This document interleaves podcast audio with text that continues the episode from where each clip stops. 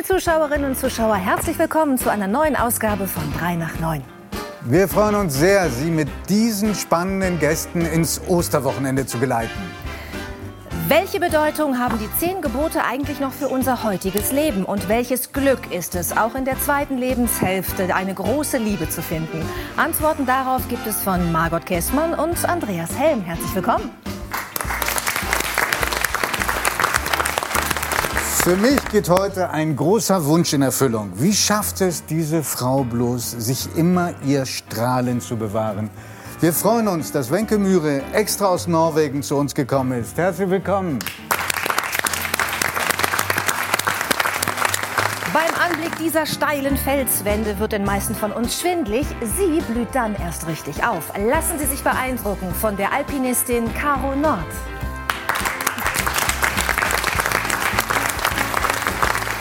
Diese beiden verbindet eine besondere Freundschaft. Gemeinsam haben sie sich darüber ausgetauscht, wie wir über das Sterben dem Leben näher kommen können.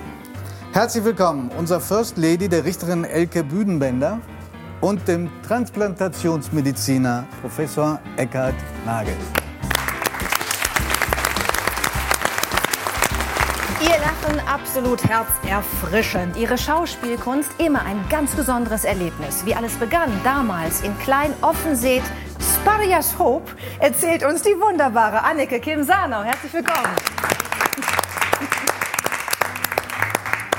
Als Einwandererkind durfte sie kein Gymnasium besuchen und schaffte trotzdem ihren Master in internationaler Politik.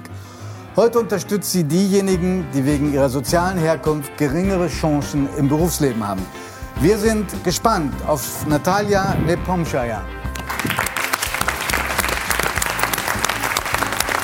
Und er ist begeistert von der Schönheit dieser Welt und setzt sich als Naturfilmer und Wissenschaftsjournalist für die Rettung der Natur ein und für die Artenvielfalt. Ich freue mich, dass du wieder da bist, Dirk Steffens. Dirk, die letzten Male, als du bei uns warst, zweimal war das in der letzten Zeit, haben wir über deine Expeditionen gesprochen und über wissenschaftliche Erkenntnisse. Heute haben wir uns explizit, explizit dazu verabredet, ein bisschen was über dich zu erfahren. Bist du bereit? Ich habe ein bisschen Angst, aber okay. Ja, mhm. wir wollen nämlich wissen, wie alles begann mit dieser Faszination Natur bei dir. Deswegen die erste Frage, eine aus deinem privaten Alltag. Wann hast du das letzte Mal, ganz privat, Glück empfunden, als du naturbewusst wahrgenommen hast? Vorgestern, äh, morgens beim Frühstück. Ähm, ich habe zwei Wohnsitze, ich wohne in, in Hamburg und in Bayern. Und wenn ich am Frühstückstisch sitze, kann ich die Alpen in der Ferne sehen und es kam ein Eichhörnchen auf den Balkon, weil ich da jeden Tag Walnüsse auslege. Und ich habe dann immer den Ehrgeiz, das ist mir schon an vielen Orten gelungen, die, die Eichhörnchen so an mich zu gewöhnen, dass sie mir irgendwann aus der Hand fressen. Machen also, Sie das irgendwann? Man muss die konditionieren monatelang. Also immer wenn die was Leckeres essen, das weiß man ja dann nur so als Naturfilmer, dann mache ich ein bestimmtes Geräusch und dieses Geräusch muss immer gleich sein. Also das positive Erlebnis des Eichhörnchens, yeah, geile Walnuss, muss mit einem bestimmten Geräusch verbunden sein. Würdest du das einmal machen, dieses Geräusch? Ja, ich habe das gelernt bei einer Erdmännchen-Expedition in Afrika. Und da machen die mal mm, mm, mm, mm, mm, mm immer wieder. Singen quasi. Ja, und da müssen das Doktoranden und Doktoranten machen. Und zwar von Sonnenaufgang bis Sonnenuntergang, 15 Jahre lang, jeden Tag, bis die Tiere so an Menschen gewöhnt waren, dass sie dachten, Menschen sind ungefährlich. Und dann können Verhaltensforscher und auch Tierfilmer so nah ran, dass die Tiere einen überhaupt nicht mehr beachten, obwohl sie immer noch wilde Tiere sind. Und das funktioniert natürlich auch mit Eichhörnchen. Und dieses Gefühl, das zu sehen, wie dieses Eichhörnchen auf den Balkon kommt, das ist nach wie vor pures Glück, das ist Naturliebe. Und jeder, der der was empfindet, wenn zum Beispiel der eigene Hund mit wedelndem Schwanz auf einen zukommt oder wenn man, wenn man einen Vogel singen hört oder wenn man bei Sonnenaufgang ein Rehkitz auf einer nebligen Lichtung stehen sieht. Mhm. Das ist Naturliebe. Wer das fühlt, dem muss man das gar nicht erklären. Die meisten Menschen kennen das Gefühl. Und wer da nichts fühlt, äh, dem kann man es wahrscheinlich auch nicht erklären. Ach, gibst du den Tieren dann Namen? Hat das Eichhörnchen einen Namen? Ich habe nämlich auch eins bei mir und das heißt ja. Natz. Ich weiß nicht, also es, jetzt wird es dünnes Eis für mich. Ich muss ja mich ich habe das Geräusch so auch noch nicht gemacht. Ich probiere es mal mit dem Geräusch. Immer in dieser Wissenschaftswelt bewegen ist natürlich mega unwissenschaftlich, dass meine Eichhörnchen alle Florian heißen. Also, ähm, alle? Ja, die werden ja nicht so alt. Also, und man, Als so ein Eichhörnchen. ja, das sind ja nur drei, vier Jahre, die man, die man äh, diese Freude an dem Einzeltier haben können. Aber zum Glück sehen die sich ja auch ganz ähnlich, sodass man über den Verlust auch schnell kommt. Also du lebst, wir Ja, hören das raus, relativ ländlich. Da kommen Eichhörnchen äh, auf die Terrasse. Und du bist ja auch sehr ländlich aufgewachsen. Und Oh ja. zwar kommst du, um es mal sehr deutlich zu sagen, noch nicht mal aus einem Dorf. Nein, ich du bin an kommst einer aus Straße einer. Durchfahrtsstraße. Ja. Zwischen zwei Dörfern. Ja, ich finde, jeder, der zwischen zwei gelben Ortsschildern aufgewachsen ist, kommt aus meiner Perspektive aus einer Metropole. Also wir hatten nur diese grünen Schilder, wo man ja nicht bremsen muss als Autofahrer. Und das ist ein norddeutsches Straßendorf, Assel-Lamour. Und ist genauso, wie es sich anhört.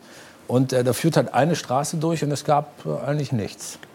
Und wie hast du da gelebt? Wahrscheinlich umgeben von sehr viel Natur, klar. Ja, aber natürlich auch als, als, als Jugendlicher danach natürlich traurig und frustriert. Und deshalb bin ich mit 16 auch nach Hamburg gegangen, um, um äh, ein bisschen mehr vom Leben mitzukriegen, raus in die Welt. Und wenn man sich meine Biografie anguckt, bin ich ja diesen Impuls auch nicht losgeworden. Also das, ich muss jetzt hier mal weg, ist ja ein bisschen auch zu meinem Lebensmotto geworden. Wobei du ja auch immer wieder zurückkommst zu dem, was dich in, dein, in deiner Jugend geprägt hat, nämlich die Natur. Ne? Ja, Das habe ich von vielen gehört, dass sie das eigentlich erstmal ablehnen, was sie so kennen aus der Kindheit, da raus wollen und dann aber wieder zurückkommen. Und zwar, je älter sie werden, desto stärker. Tatsächlich weiß ich nicht, wo diese Tierliebe, also mir ist es vor allen Dingen eine, eine Liebe zu Tieren, viel mehr als zu Pflanzen. Also ich hatte einen Hund, äh, mit dem ich aufgewachsen bin, der immer abends mit in meinem Bett lag, obwohl das natürlich verboten war. Also ich habe als kleiner Junge schon Nistkästen aufgehängt und Blindschleichen mit ins Bett genommen, was meine Mutter zur Weißglut getrunken hat. Ich weiß nicht, woher diese Tierliebe kommt. Das ist offenbar angeboren, irgendein sozialer Defekt, der mir in die Wiege gelegt worden ist. Und das hält bis heute an, ja. Du hattest Blindschleichen im Bett. Ja, das waren so interessante Tiere. Und ich dachte natürlich als kleiner Junge, das sei eine Das würde, kleine das würde mich heute noch umbringen. Ich dachte natürlich als Junge, das sei eine Schlange äh, und, und fand mich total abenteuerlich, äh, mit einer Schlange im Bett zu liegen, bis mir dann jemand sagt, das ist nur eine Blindschleiche, ist überhaupt nicht cool.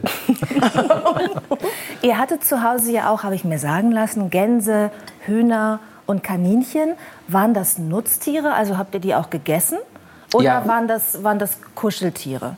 Naja, ich komme jetzt vom Land und da hat man äh, von einem Bauerndorf, ich konnte Trecker fahren, bevor ich Fahrrad fahren konnte. Und da hat man zu Nutztieren ein anderes Verhältnis als jetzt jemand, der vielleicht, sagen wir mal, in Berlin Prenzlauer Berg groß wird und ein eher abstraktes Naturverständnis hat. Ich habe unsere Tiere immer sehr gemocht, aber auch eigenhändig geschlachtet. Aber auch gemocht. Also das, das gehört dazu.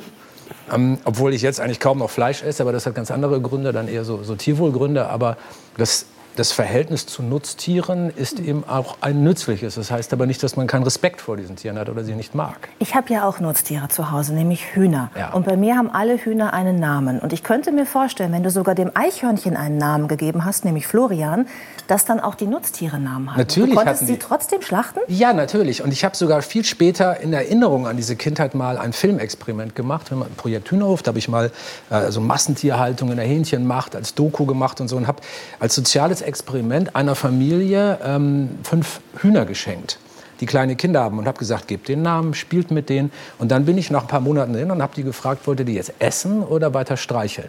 Und die Tiere wurden gegessen.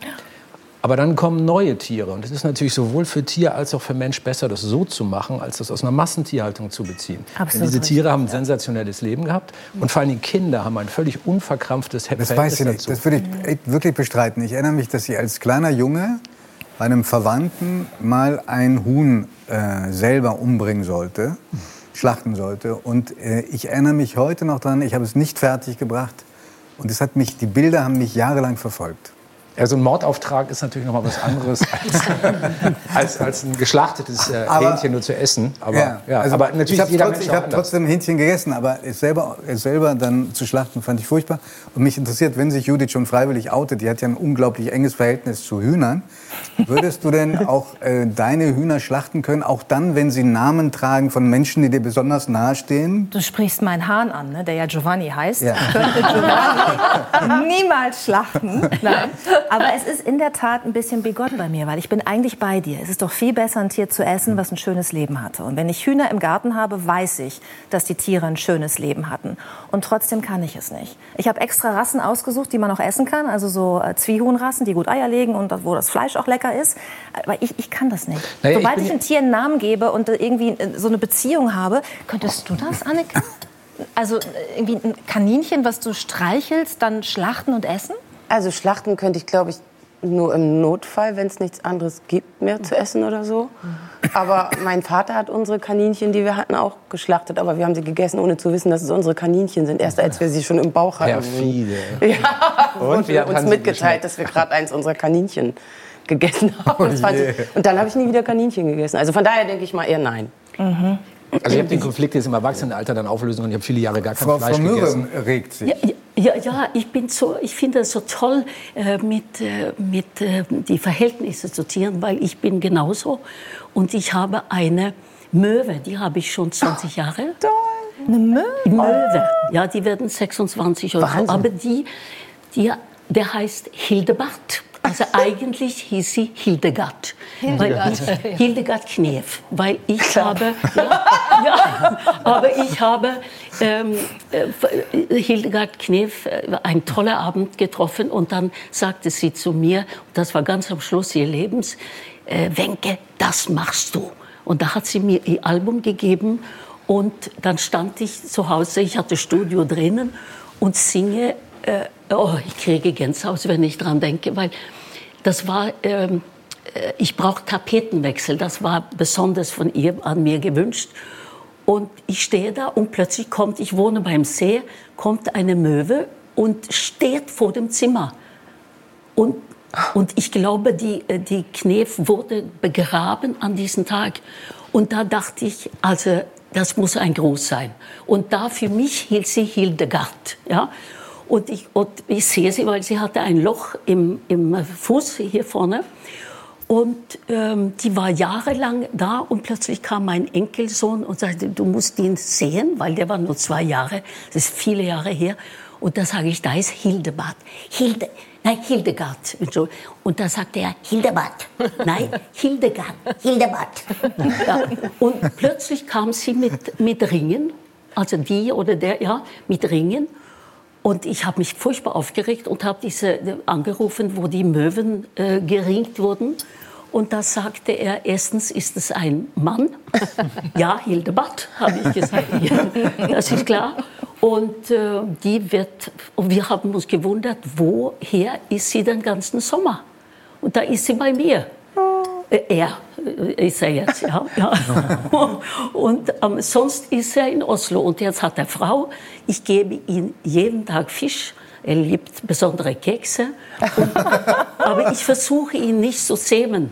Er kommt einfach. Ah, ah, ich kann so gewisse auf den Balkon machen. Da kommt er fliegen. Und der weiß genau, wenn ich da bin. Und ähm, ja, es ist was. Und das hat mich so gefreut. Aber Frau Möhre, sind Sie sicher, dass es immer der gleiche Hildebart ja war? Weil 26 Jahre? Nein, jetzt äh, habe ich ihn ungefähr 20, aber der kann. Weil ein Huhn der, wird ja nur neun Jahre alt. Wird eine Möwe Ein echt Huhn? so alt? Ja. ja, aber ein, ein, eine Möwe, er hat ja es mir irre. gesagt, 26 Jahre werden sie. Er kann sprechen auch.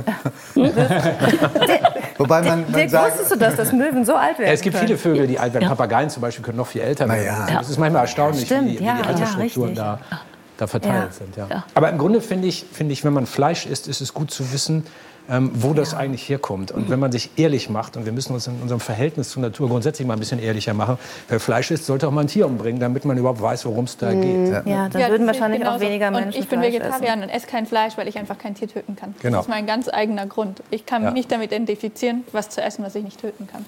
Genau. Und wenn man, Und wenn dann man, ziehe ich einfach den klaren Schluss für mich. Wenn man, Wenn- für Kinder ist es natürlich anders, da ist die Emotionalität anders geprägt. Aber wenn man als Erwachsener sagt, ich kann es nicht ertragen, dass Tiere getötet werden, dann sollte man tatsächlich auch gar kein Fleisch essen.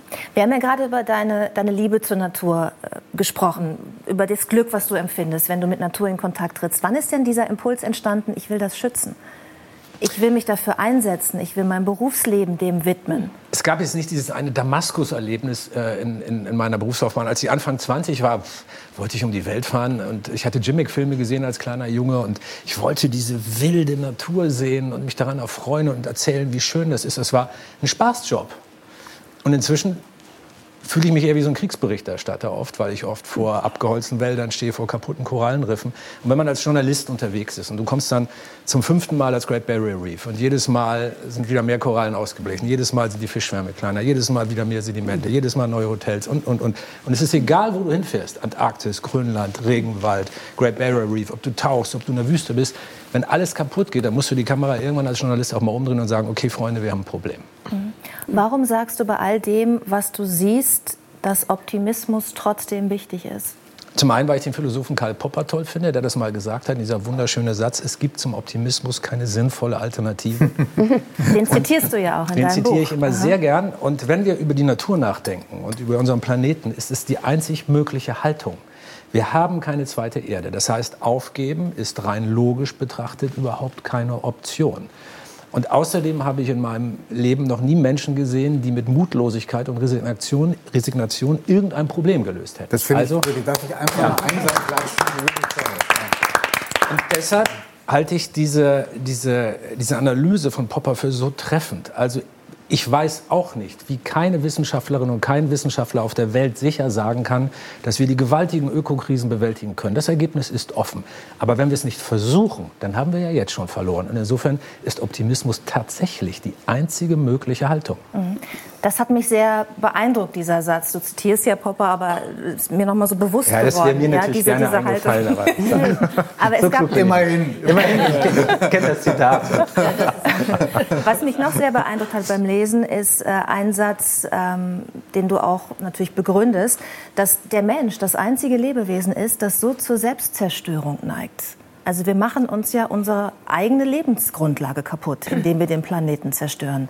Wie kommt das, dass wir das einzige Lebewesen sind? Wo, wo ist der Grund? Also äh, 45 Sekunden Biologie. Also wenn eine neue, neue Art entsteht und die kann in einem Lebensraum leben, dann breitet die sich so weit aus, wie die Ressourcen es erlauben. Also jedes Rind frisst so viel Gras, wie es kriegen kann und bekommt so viel Nachkommen, wie es ernähren kann. Jeder Löwe bekommt so viel Nachkommen und vermehrt sich so stark, wie Beutetiere da sind. Also es geht immer an die Ressourcengrenze. Das ist Biologie. Jetzt sind wir in der Biologie eine der sogenannten Unkrautarten. Das sind die Arten, die sich sehr also ausbreiten und ja, nie letztlich sind wir Schädlinge, oder? Das würde ich so nicht sagen, weil das ist ein Wort, das kann man in der Natur. Also eigentlich sind doch alle Tiere toll und alle Pflanzen. Also das ich finde Unkraut besser als Schädling in ja. dem Zusammenhang. Okay. Aber wir haben das Problem, anders als jetzt sagen wir mal Lemminge oder oder Wölfe, dass wir durch unsere Intellektualität, durch unsere Zivilisation technische Möglichkeiten entwickelt haben, die mhm. über die eigentlich vorhandenen Ressourcen hinausgehen. Das heißt, wir können Dinge für uns nutzen, die eigentlich gar nicht für uns da sind, weil wir so kluge Technik haben. Und das uns, versetzt uns in die Lage, diesen, die Natur, nicht den Planeten, aber die Natur so zu stören, dass das sechste Massenaussterben in der Geschichte der Erde begonnen hat. Die Dinos mit den Meteoriten war das fünfte, sowas ist bisher fünfmal passiert in der Geschichte der Erde. Wir haben jetzt das sechste. Jeden Tag sterben 150 Arten aus, für immer weg, jeden Tag. Und wenn es zu viele werden, dann funktioniert dieses Lebenserhaltungssystem auf dem Raumschiff Erde nicht mehr. Also man muss sich das ja so vorstellen, acht Millionen Arten. Jede Art hat eine Funktion und das ist wie eine komplexe Lebenserhaltungsmaschine auf einem Raumschiff. Und wenn wir auf einem Raumschiff leben würden und, und du würdest jetzt jeden Tag von dieser Lebenserhaltungsmaschine mit acht Millionen Bauteilen ein paar Schrauben abdrehen und ein paar Bauteile klauen, würden wir dich davon abhalten. Wir halten aber niemanden davon ab, Pflanzen und Tiere auszurotten, die wir brauchen, um Atemluft, Trinkwasser und Nahrung zu haben. Und das ist verrückt. Also ist unser Problem unsere Intelligenz? Ja, äh, der, der Kollege Matthias Glaubrecht hat den schönen Satz gesagt, wir denken schlau und handeln blöd. Und da steckt es eigentlich drin. Wir sind unheimlich analysestark. Wir können erklären, was passiert. Wir können auch erklären, was wir falsch machen. Wir wissen auch, was wir richtig machen sollten, aber wir tun es nicht. Darf ich einmal, Entschuldigung, ja. Frau Bühnenmänner hat einmal Luft geholt ja. gerade. Warum? Ja, weil ich, ähm, also ich bin, bin, da ganz bei Ihnen, aber mir fällt da auch immer wieder ein, dass wir, ist, ist das wirklich intelligent, was wir tun? Also wir haben im Grunde genommen Mittel und Werkzeuge entwickelt, die uns angeblich im Leben voranbringen, aber die uns dann doch am Ende zerstören. Das ist, glaube ich, das, über, das ist nicht klug. Das ist überhaupt nicht klug. Und ähm, ich verbinde Intelligenz schon auch mit Klugheit. Wobei ich auch den Optimismus, den, den teile ich auch, wobei ich das vielleicht eher mit Vertrauen äh, benennen würde. Vertrauen, dass wir es doch lernen. Ja, ich nehme an, Sie rekurrieren auch ein bisschen auf technische Innovationen. Das ja. ist natürlich wahr. Oft kommen uns Dinge wie Lösungen vor, bei denen sich dann 10, 20, 30 Jahre rausste später herausstellt, ups, das hat zwar dieses kleine Problem gelöst, aber jetzt haben wir ein viel größeres. Also ja. Beispiel Kühlschränke. Äh, Die haben ganz am Anfang, als sie erfunden wurden, hatten die so ganz giftige Kühlmittel. Die brannten auch gerne mal und so. Also man kam nach Hause, wollte ein kaltes Bier trinken und das Haus war abgebrannt. Blöde Sache. Dann hat man die FCKW erfunden. Äh, toll, ich weiß nicht, der Erfinder, da gibt es ein berühmtes Foto, der bei der Vorstellung dieses Zeug einatmet vor Reportern, um zu zeigen, wie unschädlich das ist. Ist es auch, wenn man es einatmet. Aber 1970 irgendwann dann so hat die Wissenschaft fest- festgestellt, oh, das macht das Ozon, die Ozonschicht kaputt. Und wenn wir das nicht sofort beenden, dann geht das Leben auf diesem Planeten irgendwann zu Ende, weil diese tödliche UV-Strahlung auf den Boden kommt. Und dann haben wir das durch ähm, FKWs entsetzt, ersetzt, also dieses miese Chlorzeug daraus genommen. Ganz toll, wieder ist das Problem technisch gelöst, aber das befördert den Klimawandel. Also und so ist es immer. Also wir denken, Technik sei eine Lösung, aber die produziert hinten raus dann oft neue Probleme. Das zum Insofern- Thema, es gibt zum Optimismus keine Alternativen. Ja, genau. Das war jetzt sehr ermutigend. Vielleicht ist es optimistisch, dass wir mal ein bisschen weniger erfinden. Naja, ist ja jetzt genau die Frage, ne? wenn unsere Intelligenz letztlich die Probleme verursacht hat, weil wir gelernt haben, unsere natürlichen Ressourcen zu verschieben, ähm, sie kann ja auch die Lösung sein. Aber Ja. wir wissen es halt immer nicht. Bei jeder Innovation wissen wir nicht, was für, was für Folgen löst diese dann nun wieder Naja, aus. unsere- oder unsere oder Art- gibt es eine Lösung für dich? Ja, wir können dazulernen und das macht uns aus. Es gibt in der Geschichte des Lebens keine Spezies, die so eine Problemlösungskompetenz entwickelt hat. Jetzt muss man ein bisschen einschränkend sagen, wir sind ungefähr zwei Millionen Jahre alt, so als Art, grob gesagt, der moderne Mensch erst 200.000. Und in der Evolution war es nie wichtig, fünf Jahre oder zehn Jahre im Voraus zu planen. Also wenn so eine Nomadenhorde durch die Gegend läuft, dann muss man aber zusehen, habe ich morgen was zu essen und weiß ich, wo ich in drei Monaten hingehen muss, wenn der Winter einbricht, dass ich da auch noch was zu essen habe. Wir, wir sind einfach genetisch überhaupt nicht darauf vorbereitet, dass wir uns mit Problemen beschäftigen müssen, die über Generationen hinweggreifen. Und viele Menschen Wir betreffen. sind Und- auch viele, ne? und viele, ne, die über unser eigenes Leben hinausgehen in ihrer Wirkmächtigkeit. Das sind Dinge, auf die hat uns das Leben, und damit meine ich jetzt unsere Art und die komplette Evolution, nicht vorbereitet. Und das ist komisch zu sagen, aber es ist tatsächlich meine Generation, äh, die die Entscheidung trifft, also die das Problem ist und die Entscheidung trifft. Denn als ich geboren wurde, gab es knapp 4 Milliarden Menschen. Heute gibt es knapp 8 Milliarden. Das heißt, in meiner Lebensspanne hat sich die Erdbevölkerung verdoppelt. Das ist vorher noch nie passiert, seit es Menschen gibt. Und es wird auch nie wieder passieren, weil so viele Menschen gar nicht auf der Erde leben können. Deshalb ist meine Generation, die das Problem verursacht hat und die es lösen muss. Also wir können nicht auf die Kids von Fridays for Future warten, sondern wir müssen es jetzt lösen, meine Generation. Das ist ein ziemlich anspruchsvolles äh, Gefühl. Wie optimistisch bist du denn, dass wir das schaffen? Ja, dass volle wir Pulle, Nicht in Richtung Point of No Return weiter zu rasen, sondern wirklich noch die Kurve kriegen. Das ist eine Definitionsfrage. Wir werden natürlich nicht aussterben. Dafür sind wir zu vielfältig und auch die Erde bietet zu viele vielfältige Möglichkeiten. Aber die Frage ist die der Kosten. Man kann das mit einer Krankheit vergleichen. Also wir haben eine, die Umweltzerstörung ist eine potenziell tödliche Krankheit für unsere Art. Potenziell tödlich. Aber wenn man tödliche Krankheiten rechtzeitig erkennt, können Mediziner sie eben oft heilen. Und der Mediziner wird es bestätigen können, je später man mit der Therapie beginnt, desto härter ist die Therapie, desto schmerzhafter ist sie und desto geringer sind die Erfolgsaussichten. Also hängt es vom Tempo ab. Wir werden natürlich nicht aussterben, wir werden überleben. Nur die Frage ist, führen wir vorher Verteilungskriege auf der Welt? Gibt es riesige Flüchtlingsströme? Oder sind wir ein bisschen cleverer? Was man ja zum Beispiel auch am Ukraine-Krieg sehen kann, schon vor 30 Jahren haben Umweltschützer gesagt, hey, sich von Diktatoren abhängig machen in der Energieversorgung ist grundsätzlich keine gute Idee, egal ob es sich jetzt um Scheichs im Nahen Osten handelt oder um Gaslieferanten äh, aus Moskau. Sowas ist nicht clever. Das wussten wir seit Jahrzehnten, haben es aber trotzdem gemacht und jetzt fällt uns der Mist auf die Füße. Und diese Art von Denken müssen wir bekommen und das können wir. Sorry. Ich würde was gerne noch mal sagen zu, zu der Wissenschaft, weil es klang jetzt so ein bisschen äh, wissenschaftspessimistisch raus. Ne? Es war ja so unter dem Motto, jede neue Erfindung äh, ist zwar ganz schön, im ersten Moment haben wir ein Aha-Erlebnis, aber spätestens 20 Jahre später sagen wir, oh Gott, was haben wir jetzt eigentlich für einen Mist gemacht und müssen eine neue Erfindung machen. Und ich erlebe, wenn ich jetzt mal zurückblicke, die, in die 70er, 80er Jahre, einen totalen Wissenschaftsoptimismus und die Vorstellung, mit den neuen Erkenntnissen werden wir grundlegend unsere Probleme lösen. Und jetzt haben wir eine Situation, wie Sie das auch gerade dargestellt haben, wo man sagt, wissenschaftliche Erkenntnis ist eigentlich ein Risiko. Ja, Frau Hackers, Sie haben gerade gesagt, na, Wissenschaft ist dann eher ein Problem als eine Lösung. Und äh, da bin ich Ja, ich tatsächlich aus medizinischer Perspektive dagegen. Da gebe ich? Ihnen recht. Was ich meine, ist eher die Technikgläubigkeit. Ja, Nicht okay. Wissenschaftsgläubigkeit, Genau. sondern Technikgläubigkeit. Wir haben ja früher so eine so die, die Idee der Großindustrien gehabt, die unsere Probleme lösen. Aber Wissenschaft führt uns ja zum Beispiel in der, ob es jetzt Forstwirtschaft oder Landwirtschaft ist oder viele andere Bereiche, eher zurück zu klassischen, also traditionellen Anbauformen, weil wir langsam wissenschaftlich erklären können, Genau. warum das eigentlich cleverer ist. Aber wir brauchen die Science, um das zu verstehen. So, das ist mir wichtig. Das Ja, ist da haben Sie völlig recht. Also wenn das so rüberkam, die, es ist eine gewisse Technikskepsis, aber kann natürlich, als Wissenschaftsjournalist wäre es ja schlimm, ich bin morgen arbeitslos. Und ich habe natürlich auch die große Hoffnung, dass wir das in den Griff kriegen. Ne? Nur um das noch mal ganz deutlich zu sagen. Äh, Dirk, du hast in deinem neuen Buch äh, viele Erkenntnisse gesammelt und blickst da auch optimistisch und positiv in die Zukunft. Äh, es gibt Lösungsansätze und du hast dieses Buch deinen beiden Söhnen gewidmet. Ähm, weil du glaubst, Patchwork-Familie, ja, ja. weil du glaubst, dass ähm, das eine Aufgabe ihrer Generation sein wird. Die beiden sind acht, glaube ich, ne? Weil ich glaube, nein, ich glaube, dass meine Generation das lösen muss. Das sind Zwillinge, die sind acht. Ich lebe in einer Patchwork-Familie und die sind spät zu mir gekommen, aber es ist ein großes Glück. Und ähm, wenn die erwachsen sind, dann ist dieses Spiel schon entschieden. Also wenn wir über Zeiträume reden, man hat ja oft bei Umweltzerstörung immer noch das Gefühl, ja, 100 Jahre, 150 Jahre, nein.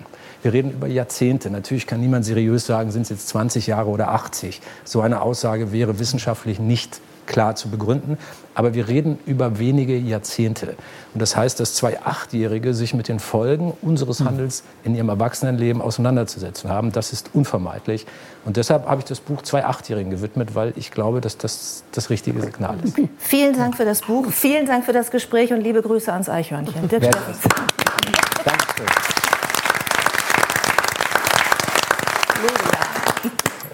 Frau Müller, in 48 Wollen Sie nicht erschrecken? Ich war so fasziniert. Sie waren noch so versunken in dieses Oh, ich war versunken. Oder eingeschläfert. Also es Nein, nein, gar nicht, gar gerade nicht.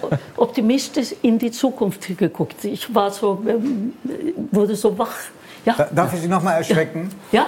sagen, in 48 Jahren, drei nach neun, sind Sie das allererste Mal hier. Große Freude, große Ehre. Ähm, sind extra aus Norwegen angereist, wofür wir Ihnen extra danken wollen. Ähm, als es drei nach neun losging, weit zurück im vergangenen Jahrhundert, da waren Sie schon in Deutschland ein großer Star. Sie haben seit Ihrem 16. Lebensjahr eine Beziehung gehabt zu Deutschland. Was war denn, Norwegen ist Ihre Heimat, aber was war dann Deutschland? Oder was ist Deutschland für Sie? Ja, das, also wenn man so früh im Leben anfängt zu reisen, also mit 15, 16, ich konnte kein Wort Deutsch. Ich ähm, habe Englisch gesprochen, weil ich wusste nicht, äh, aber nicht in Deutschland, ich wusste gar nicht, ähm, äh, also ich konnte kein Wort und da kamen die äh, Leute von Deutsche Grammophon, wollten mich gucken, wer dieses junge Mädel war. Und ähm, die sagten, also wenn du bei uns kommst, dann darfst du nur Deutsch sprechen. Und ich weiß, die, die erste Sache, die ich kaufe, ich fuhr in Hamburg, landete und gucken Läden. Ich habe noch nicht so große Läden und wollte mich unbedingt ich wollte Hose kaufen, ja? Ja. Und dann lernten sie mir, das heißt Hose. Und dann, wenn ich das sage, dann dürfte ich, ja.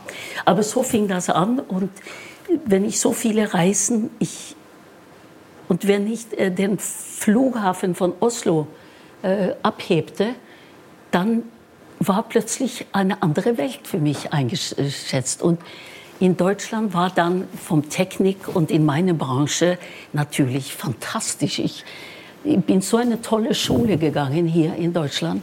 Und ähm, ich bin ja mehrere Mal in der Woche damals hin und her geflogen, weil, weil ich jung war, ich hatte keine Familie. Und Deutschland ist natürlich für mich, äh, jetzt habe ich mittlerweile Deutsch gelernt und äh, es ist, äh, ja, ich fühle mich zu Hause, ich habe Freunde, ich äh, fühle mich sehr gut aufgehoben und es ist ein Teil mein, mein Herz. Schön.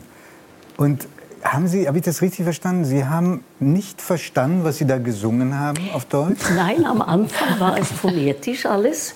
So, ich musste es erst mal lernen. Es waren natürlich einfache Texte. Ja, wissen wir, was man, wenn man das hinterherstellen muss, muss man es auch ausdrücken können. Und ich sagte schon damals, ich bin erst erwachsen als, als Entertainerin, wenn ich ab 40 anfange. Und ich hatte recht. erst da kann man die Texte ausdrucken. Also wie heißt das nicht ausdrucken? In, Doch, aber- doch, doch, interpretieren. Ja, Ja, ja, ja. Ja, und ähm, da kam äh, Wolfgang Rademann, ist ja ein Begriff in, in Deutschland, der hat meine Shows auch- auch in Norwegen und Schweden gesehen und hat mich sozusagen die Shows am, am Leib, wie heißt das? Auf den Leib Auf den Leib, ja. Und dann, dann fühlte ich mich sehr zu Hause, als ich anfange, meine Gefühle und Comedy und so ausdrücken könnte.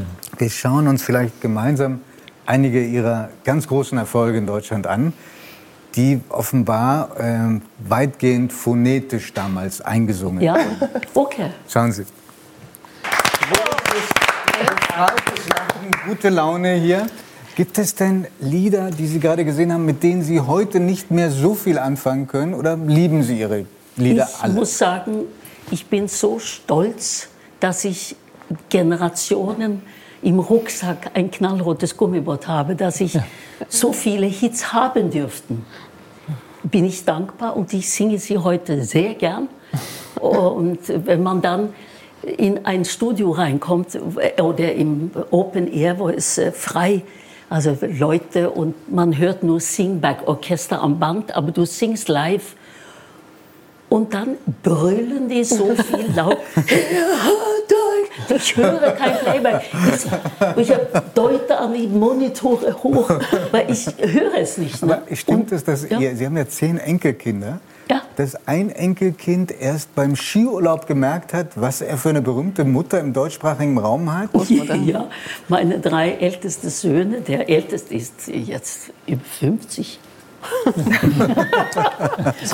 Daran merkt man auch, dass man alt wird, oder? Wenn die Kinder plötzlich so alt Ja, werden. aber der, das war, der war ja auch mal jung. auch mein und, und, und dann waren sie, waren sie in, äh, ähm, da waren sie Skilaufen in Schweiz und Österreich. Und, äh, und zu Hause bin ich Mama. Also ich bin alle ich arbeite, aber das wissen Sie natürlich. Aber ich, das geht nicht, die Musik, das ist nur, wenn ich übe. Und die wussten nicht, was sie in Deutschland sang. Die kannten das nicht. Und plötzlich stehen sie in Österreich oder so, so, so wie heißen die nach... Äh, also Après-Ski. Après- Ja, Après-Ski. Und dann hören sie... Und alle haben mitgesungen. Und meine Söhne, was? Das ist doch die Mama. Und, und, und da kamen sie nach Hause und fragte, Mama, hast du dieses Lied gesungen? äh, ja, ja. Und das, also müssen wir hören, weil das ist ein Riesending. Und dann kam das zu Hause auch. Ja. so, es war, ja, die haben das entdeckt. Und da bin ich natürlich stolz von Die, meinen. die Deutschen haben Sie nie vergessen. Ähm, Sie schätzen Sie, Sie haben Sie gewürdigt. Sogar unser Bundespräsident Ja. hat Ihnen erst vor wenigen Monaten das Bundesverdienstkreuz verliehen. Und Frau Bühnenbender war dabei. Es war, Ja, glaube ich, war- im, im Rahmen eines Staatsbesuchs in, Ja. in, in Norwegen. Das war ganz wie, Bevor wir großartig. uns, wir haben ein paar Bilder, aber wie, wie haben Sie, Sie waren ganz großartig. Was fanden Sie so großartig? Also ich fand die Atmosphäre ganz wunderbar. Ich finde sie toll, äh, wirklich großartig. Und ähm, ich fand auch ihre Familie so klasse, so, so unglaublich nahbar und begeistert von ihnen. Das war wunderbar. Das war so schön. Waren, äh, Ja. Oh, das war eine schön, ein fantastischer Ja. äh, Tag, muss ich sagen. Ich war, äh, als das geschah, dass der Präsident diese, wie sagt man, Ehre, also diesen Rede, Orden. Orden mich verleihen, aber da hat er ja was Tolles gesagt. Und die stand da und hat plötzlich vergessen, dass wir, äh, in, ja, wo wir waren. Ich habe nur so ein Feedback bekommen über Reisen und was ich alles. Und ich dachte, ja, ich habe es ja immer durch mein ganzes Leben habe ich ein, äh, wie- nennt man, Botschafter, aber als Liebe in mich gehabt, ne? Ja. um, um äh, äh, Deutschland bekannt in Norwegen und Norwegen in Deutschland. Äh, diese Sendungen habe ich immer sehr, sehr gern gemacht und äh, finde auch Möglichkeiten, es zu präsentieren immer. Und da dachte ich, als, als er mich dann geordnet hat, sage ich, ja, eigentlich, Wenke, du hast es ja verdient. Ja. Das gemeint. war so tief in und eigentlich wollte ich die große Medaille heute anziehen, aber ich dachte, oh. ja, aber es ist ein Fest und ich bedanke mich ganz herzlich für diese Ehre, das mir gezeigt wurde. Ach, wie schön. Ja. Aber Sie haben es auch so verdient. Also es war so ein wunderbares, so ein wunderbarer Anlass und so ja. schön. Und da ich muss eins sagen, das hätte ich äh, mitgebracht, aber das habe ich nicht. Ähm, ich bekam von der deutschen Ambassade einen Anruf und ich äh, arbeite oft mit sie und die sagten, ob ich zu dem Zeitpunkt konnte, weil da war Staatsbesuch und ich dachte, oh toll, ja. Und äh, plötzlich so eine Woche oder vier Tage vor rufen sie an und sagen, du wirst äh, etwas, äh, ein Orden oder ja bekommen, man, ja, bekommen mhm. und du darfst äh, bis zu so 15 Leute mitbringen. und das war ja, Familie ist der 20 schon voll. so, es war natürlich die engste Familie und darunter achtjährige Kinder und alles. Und die waren sehr beeindruckt von der Opera mit Treppen und da könnte man Cola-Flaschen und die, also die liefen da rum. Und äh, als ich dann das, diese, das geschehen sollte, dann standen sie vor mir und, und haben es mitbekommen. Aber irgendwann fingen sie an, Unruhe. Und dann hat der Präsident so toll zu mir gesagt, diese, das ist meine Bande, habe ich gesagt. Und die waren so ein bisschen unruhig, als Kind da ist. Und da dürfte ich ein Bild machen, das haben wir zu Hause. Oh, schön. Sehr schön. Das heißt, Sie haben, Sie, haben, Sie haben gesagt Bande und nicht Band. Nein, eine, eine schöne Misch, das ist so gemischt und wunderbar. Schön. Ganz großartige Kinder. Und, und ich sagte, ihr solltet mitkommen, weil es, ihr werdet nicht wahrscheinlich keine Oma mehr erlauben, äh, äh, erleben, der so einen Orden bekommt. Okay. so, you better be there. Darf ich noch mal einen, einen großen Sprung weg von der Oma machen ja. und zu der sehr jungen Wenke Mühre? Ja. Die mit 22 geheiratet hat mhm. und eine etwas ungewöhnliche Hochzeitsreise mhm. äh, gemacht hat, die aber eine große Beziehung hat zu Deutschland und da schließt sich dann wieder der Kreis. Ja. Die Hochzeitsreise dauerte ein halbes Jahr. Ja. Aber sie war, sagen wir mal, an einem Ort, den sich andere nicht wünschen, als, äh, als sagen wir mal, als Transportmittel. Ja, ich war an einem also Boot. Wir sind, äh, Aber kein Gummiboot, das war ein. Nein, das war ein, ein, ein Schiff. Containerschiff. Containerschiff. Und mein Mann da, mit dem habe ich drei Kinder. Der hat, äh, war Zahnarzt an Bord und hat gewechselt mhm. äh, für die Mannschaften. Da waren 40 ah. Mannschaften und da war der. Und wir haben immer uns die Reise so ausgesucht. Und für mich war das meine erste tolle Reise. Ich sah nur Sonne und Bikini.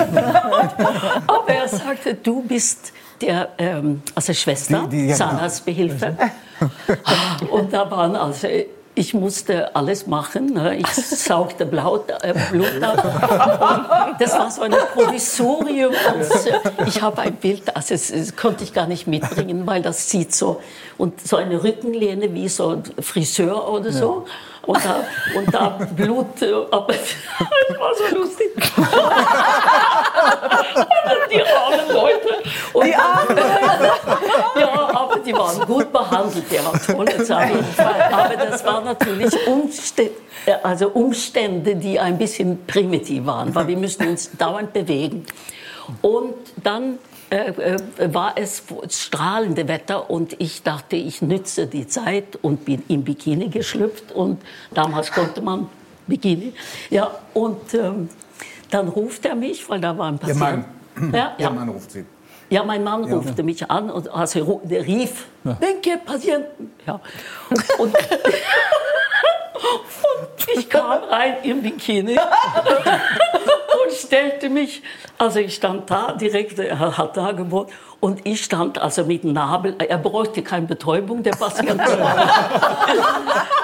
war total hin von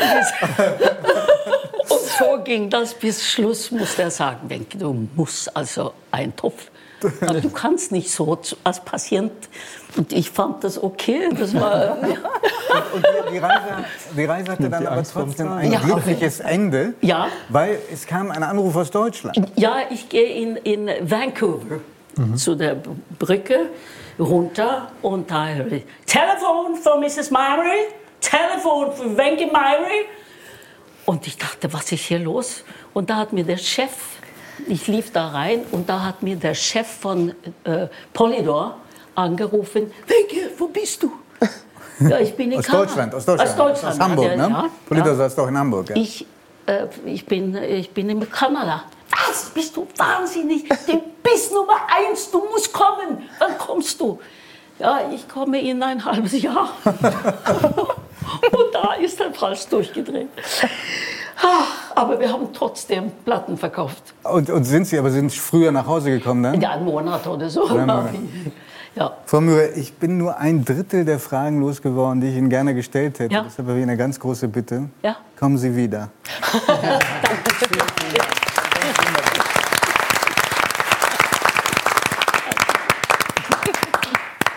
Sehr schön.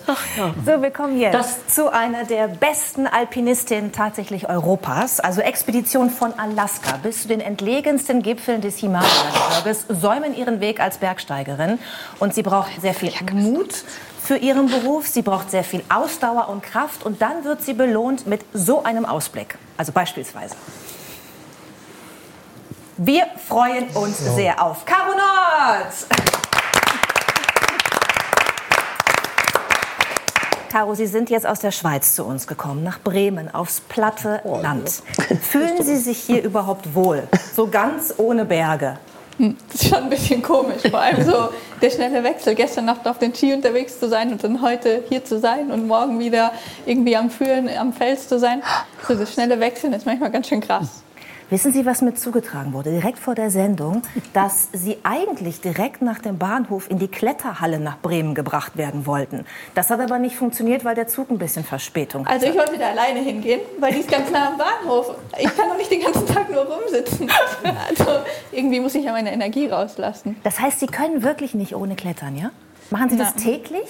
Ja, also nicht unbedingt klettern, jetzt im Winter viel auf Ski oder Skitouren oder so, aber ich muss schon irgendwie meine Energie loswerden. Also Ja, und Sie scheinen sehr viel Energie zu haben, denn Sie klettern diese steilen Bergwände, die wir gesehen haben und über die ich gerade gesprochen habe, ohne Hilfsmittel. Also nicht immer, aber sehr oft. Mal jetzt ganz praktisch gefragt, wie macht man das? Ja, ist nicht so schwierig. ähm, ja, wir benutzen unsere Hände und Füße, um an den Felsen hochzuklettern oder im Winter Pickel und Steigeisen. Und ja, stecken die Hände in die Risse und verklemmen die. Und so kann man dann da hochklettern. Ähm, das ist schon auch jahrelange Erfahrung und viel Training. Also so das Klettern ist schon ein Sport, der ziemlich viel Training braucht. Und wenn man es nicht macht, dann verliert man auch schnell an Niveau. Ist nicht so, nicht so einfach. Ich habe gerade irgendwie gehört, das wäre nichts für mich. Wer hat das gesagt? Ja, Anneke? Nee. Nee, das ist gedacht. Frau Grünbänder. Nee, ich glaube du, Eckart. Ja, ja, Ja. aber ich hab nur- Also wir sind, genau. Also wir sind auch sehr oft in den Bergen. Mein Mann macht in der Tat auch Klettertouren, auch äh, hochalpine Touren. Ähm, aber das ist schon wow. Also wenn man auch sieht, dass der Fels so, der sieht ja aus, ich weiß, wenn man drin ist, sie sieht es anders aus. Aber wenn man so drauf guckt, sieht es aus, du kannst dich nicht festhalten.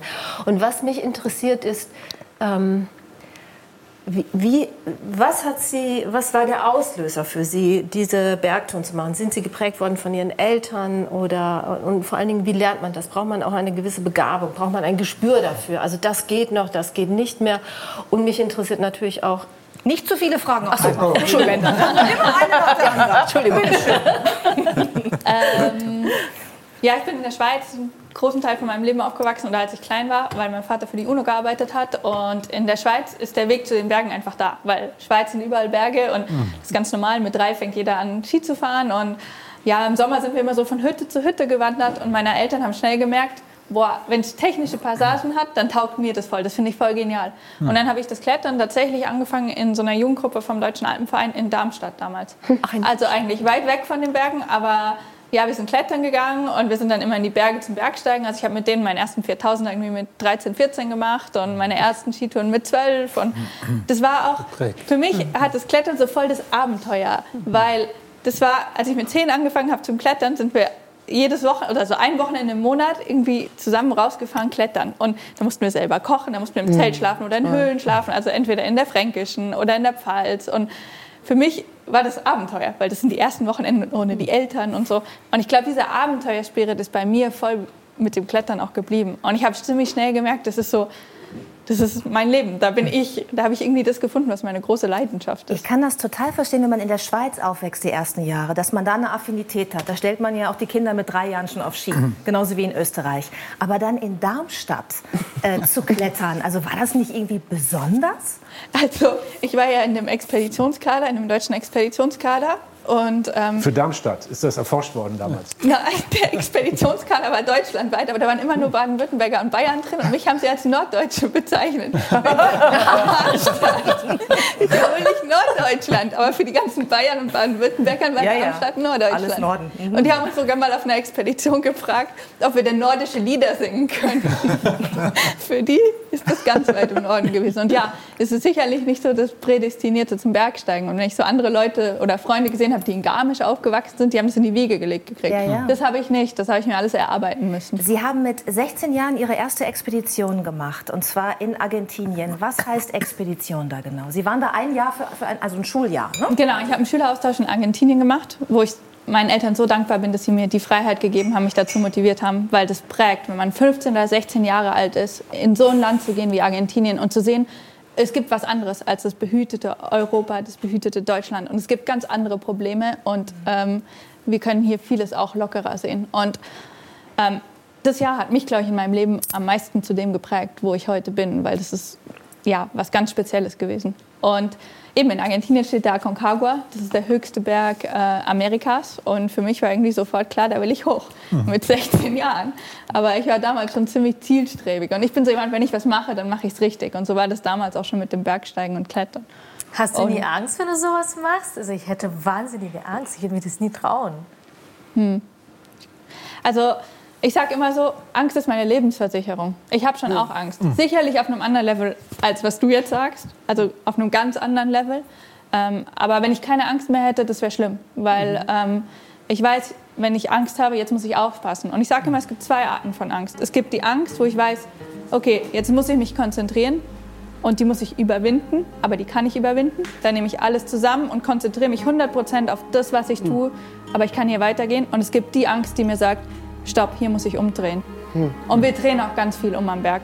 Es, ich finde es eigentlich immer schade, Bergsteiger werden ganz viel so als Helden dargestellt. Und meiner Meinung nach sind wir keine Helden. Wir sind Menschen wie alle anderen und wir drehen auch ganz viel um. Und ähm, ich glaube, das ist das Wichtige. Und für mich ist das auch nicht ein Besiegen von der Natur, sondern ein Zusammenarbeiten mit der Natur. Ich muss die Natur verstehen, ich muss irgendwie eins werden mit ihr, um auf den Berg zu steigen. Und ich will den Berg nicht besiegen. Das, dieses Bild ist, was so früher viel mehr von den Alpinisten als Helden und Besiegern dargestellt wurde, das, das passt für mich Und nicht. von männlichen Bergsteigern nehme ich an auch. Ja. Ja, viel. Das ist leider immer noch eine sehr Da gibt es große immer noch eine ziemlich große Truppe, ja. Aber Ja. das ändert sich. Wir sind uns vor ein paar Monaten in München begegnet auf einem Outdoor-Filmfestival und man kriegt schon mit, und ich bin natürlich durch meinen Beruf so ein bisschen da auch verbunden, dass, dass wir jetzt endlich auch den Genderwechsel da haben und dass diese, dieses Abenteuergetue von Leuten, ich bin der Härteste und äh, kann die Natur bezwingen, dass das endlich sich auflöst und äh, da jetzt Frauen kommen, die dann einen anderen Touch reinbringen, der irgendwie viel interessanter ist. Wo wir da gerade von Wechsel sprechen, ne? nicht, dass es sich jetzt so anhört, als ob wir jetzt gerade 50-50 Frauen Männer sind. Ich glaube, Bergführerinnen in der Schweiz 3 Prozent? Zwei Prozent. 2 Prozent. Also weltweit Bergführerinnen sind ein bis zwei Prozent. Ähm, in der Schweiz sind wir knapp 40, in Deutschland sind es auch so um die 30. Aber ja, weltweit und in fast allen Ländern sind es ein bis zwei Prozent. Die Franzosen sind ein bisschen besser, weil die auch Gas geben und das wirklich die Frauen motivieren. In allen anderen Ländern ist es schon so, dass du es als Frau meist noch schwieriger in so einer Ausbildung hast als als Mann. Judith und ich haben vorhin überlegt, äh, also als wir über Sie gesprochen haben, ja, wie, ob man, wenn man merkt, wenn man so einen Berg hochsteigt, man hat Höhenangst, äh, ob man das je besiegen kann oder ob, das, ob man dann sagt, Pech gehabt, das wirst du nie schaffen. Das ist eine gute Frage. Ich habe nie Höhenangst gehabt. Deswegen ist es für mich schwierig zu beurteilen. Ich glaube, es gibt Leute, für die ist es ganz schwierig und die können das nie überwinden, weil das ist einfach irgendwas, was sie in sich haben. Und die genießen es auch nicht, in die Berge zu gehen. Weil, also ich genau. gehe ja viel Berg führen und es gibt einfach Leute, die genießen es dann nicht und die leiden dann nur. Und dann denke ich mir, dann lass es lieber. Dann Man kann es aber behandeln. Und Man kann es, der Mediziner sagt gerade, man kann es Ja, behandeln. ah, okay. Ja. Wirklich? Man Muss man da was wegschneiden oder ist das Kann man auch. Das würde jetzt zu weit führen. Man kann's auch Aber jetzt mal ganz im Ernst, muss man dann eine Konfrontationstherapie machen und sich immer wieder dem aussetzen? Oder kann man da eine psychologische äh, Behandlung zu Hause machen?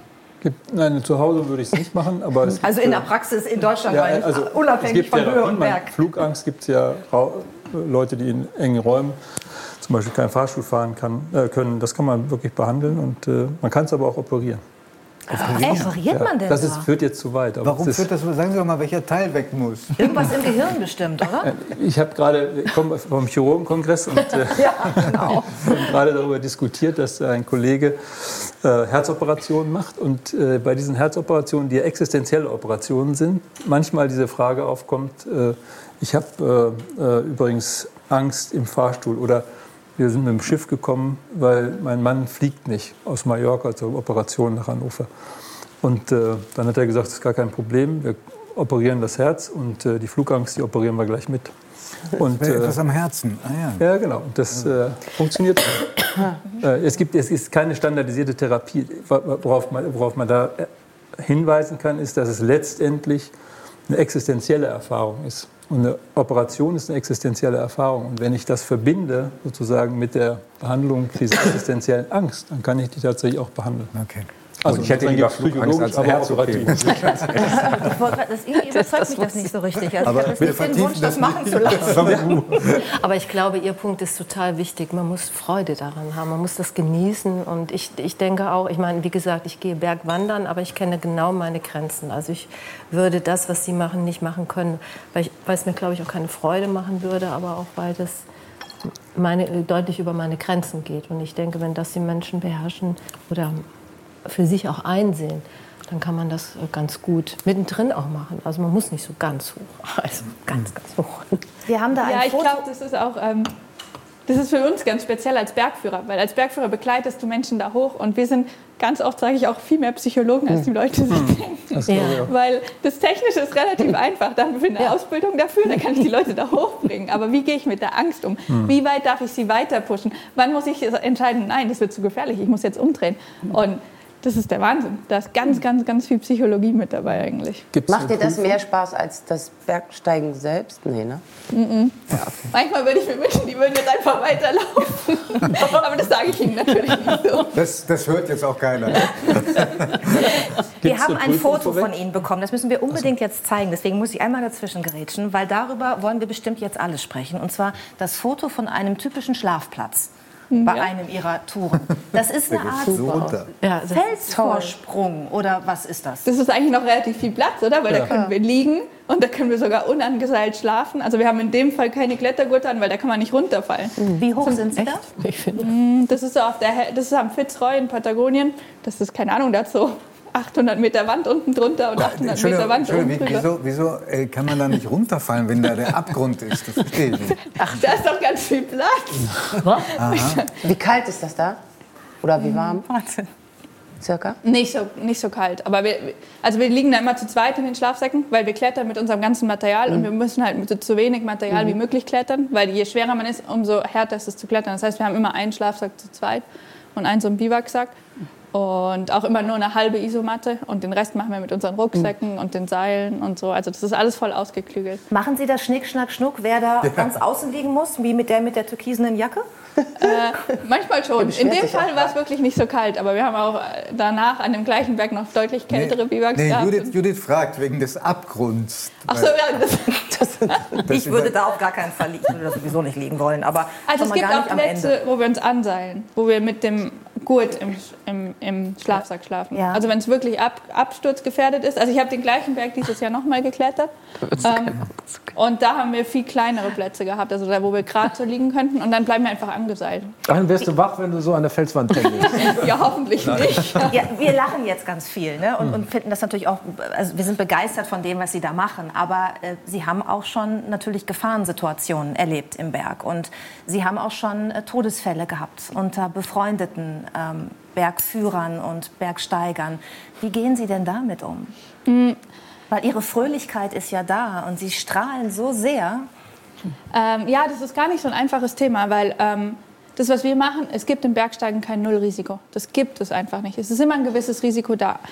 Ähm, warum machen wir das dann eigentlich? Stellt sich natürlich die Frage. Und die Frage stellt sich vor allem, wenn Freunde oder Leute, die mir nahe sind, umkommen. Und das hat sich in den letzten Jahren schon gehäuft. Also natürlich, ich bin auch in so einem Umfeld unterwegs, dass ich viele Leute kenne, aber das ist jedes Mal dramatisch. Und das ist so dramatisch, dass ich zum Teil auch mein Leben in Frage gestellt habe. Dass ich in Frage gestellt habe, kann ich das noch mit mir vereinbaren, mein Geld mit Bergführen zu verdienen. Und ich, am Anfang ging das relativ gut und da habe ich mich nicht so viel drum gekümmert. Also ich war traurig und habe getrauert, aber habe das nicht so ganz verarbeitet und irgendwann ist es zu viel geworden und dann hat es mich wie übermannt. Und ich habe im letzten Jahr einfach gemerkt, ich muss jetzt für mich klären, kann ich das noch weitermachen oder ist es mir zu viel? Also ist das zu viel Leiden?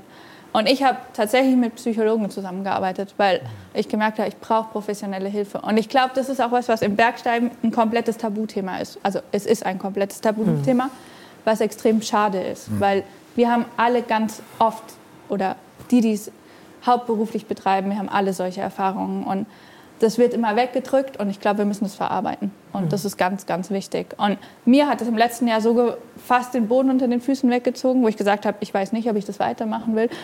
Und ich habe aber in der Arbeit mit Psychologen gesehen, das ist einfach mein Leben. Und das ist das, was mich glücklich macht. Und ähm, ich werde das weitermachen. Und es wird immer wieder diese Fälle geben und das weiß ich. Und ich muss die, die Trauer nehmen, aber ich werde es weitermachen. Und das ist ganz wichtig für mich, das zu wissen. Und ich habe auch seitdem wieder Todesfälle miterlebt, auch ziemlich nah. Ähm, und auch Rettungsaktionen mitgemacht. Und es ist für mich aber nicht das existenzielle Problem, weil ich habe für mich irgendwie gemerkt, es ist meine Leidenschaft. Es ist das, was mich glücklich macht und es ist das, was meinem Leben Sinn gibt. Für mich habe ich das gefunden. Es ist sozusagen so, ich sage mal so ein bisschen meine Droge zum Glücklichsein. Wo ist denn das Glück am, am stärksten? Während Sie aufsteigen, also wenn Sie den Höhepunkt noch vor sich haben, wenn Sie oben sind und den Ausblick genießen oder wenn Sie heil und gesund und lebend wieder angekommen sind? Also das volle Glück, dass man so wirklich alles rauslassen kann, das passiert, wenn man wieder unten ist. Die Leute reden immer vom Gipfelglück. Und ja, das Gipfelglück, man, ist, man freut sich auf dem Gipfel zusammen, man ist glücklich. Und das ist eine wahnsinnige Erfahrung, das ist schön. Aber man weiß, der ganze Abstieg fehlt auch noch. Und bei so anspruchsvollen Bergen ist der Abstieg oft komplizierter, härter als der Aufstieg, beziehungsweise man ist dann schon müde und muss viel mehr aufpassen. Und deswegen sage ich immer am Gipfel, ja, ich bin glücklich, aber das ist nicht das komplette Loslassen, weil ich weiß, ich muss erst wieder sicher runterkommen. Ich sage danke für diesen Einblick in eine mir völlig fremde Welt und äh, das wär was empfehle den. ja. Das wäre wär gar nichts für uns. Ich empfehle den Dokumentarfilm I Am North, der ab Juni in diversen Open-Air-Kinos zu sehen sein wird. Vielen Dank für das Gespräch. Danke.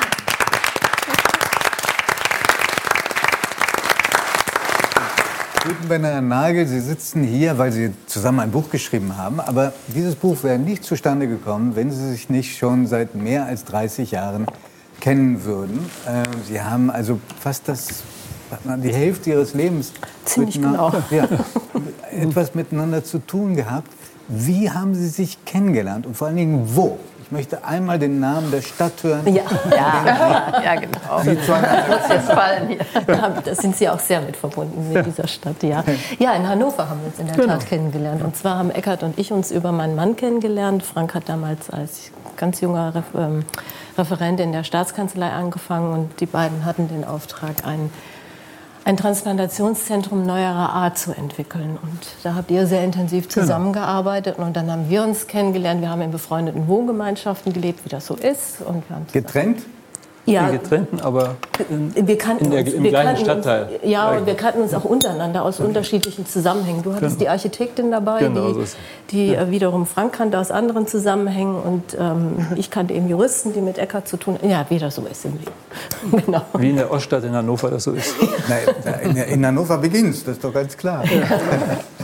Ähm, der Herr Merge, das, wenn man so liest, was er so in seinem Leben gemacht hat, das ist kaum zu glauben. Ja. Also er ist ja Transplantationschirurg, aber das wäre jetzt echt eine unzulässige Verengung. Ja? Er ist dazu noch Ehrendoktor der Theologie, Doktor der Philosophie.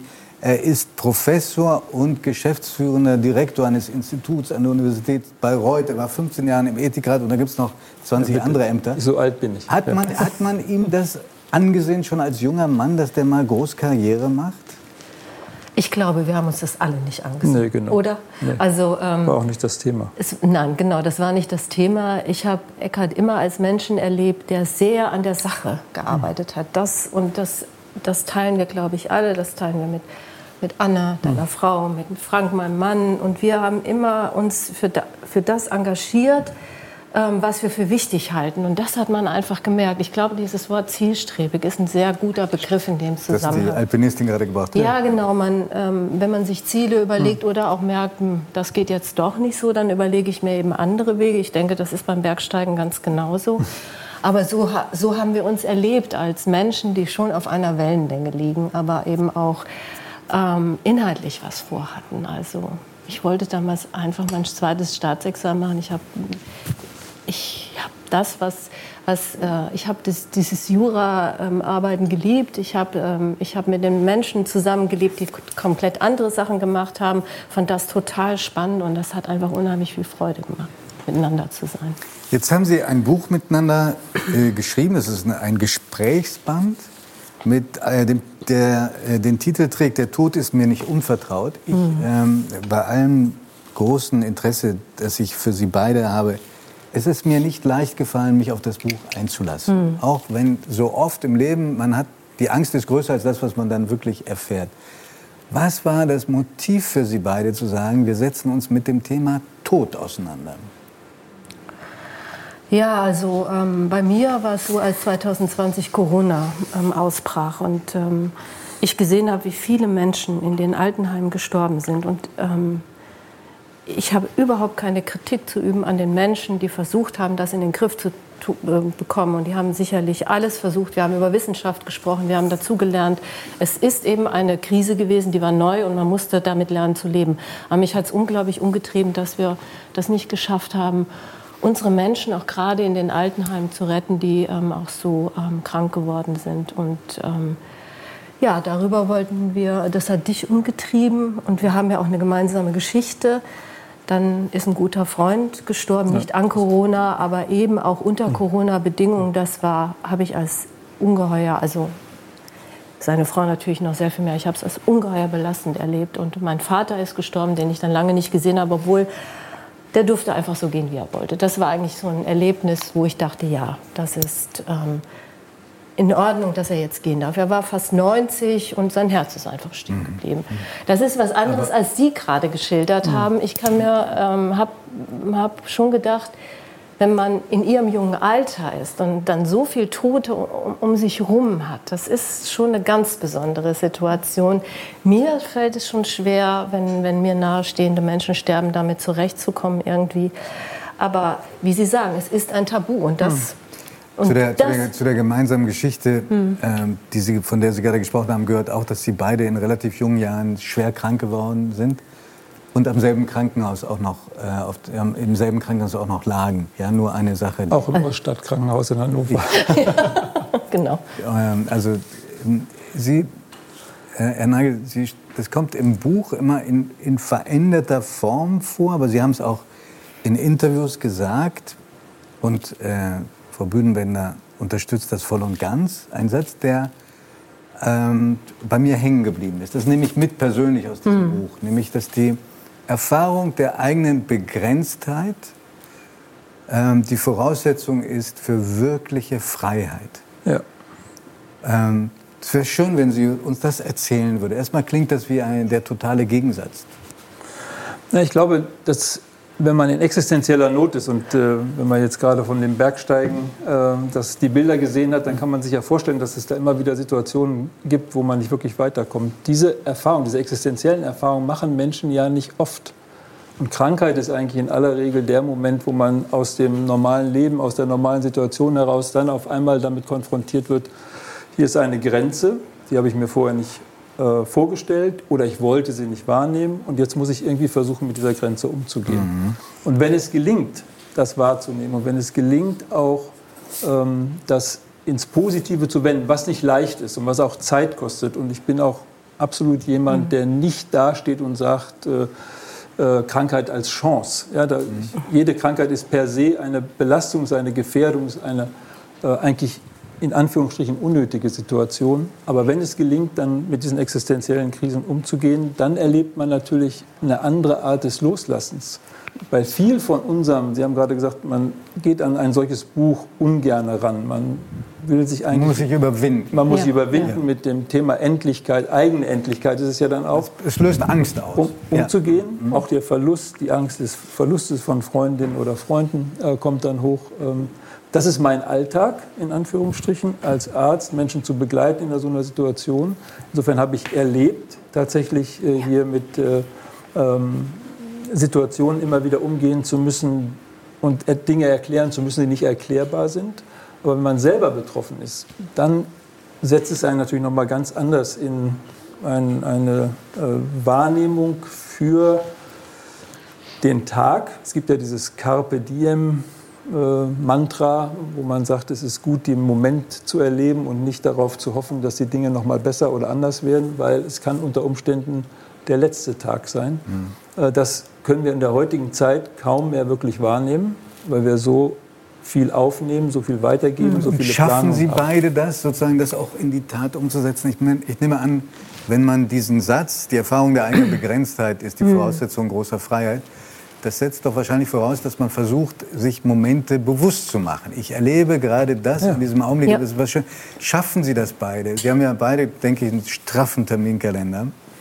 Ja, aber ich, ähm, ich, ich denke, wichtig ist, oder das hat mich meine ähm, Erkrankung gelehrt, wichtig ist herauszufinden, was wichtig für mich hm. ist. Das, äh, und ich glaube, das arbeitet man oder arbeitet, das wird einem sehr viel klarer, oder mir ist es, mir ist es klarer geworden, als ich äh, zum ersten Mal sehr nah an die Grenze gekommen bin. Und ähm, nein, das gelingt natürlich nicht immer.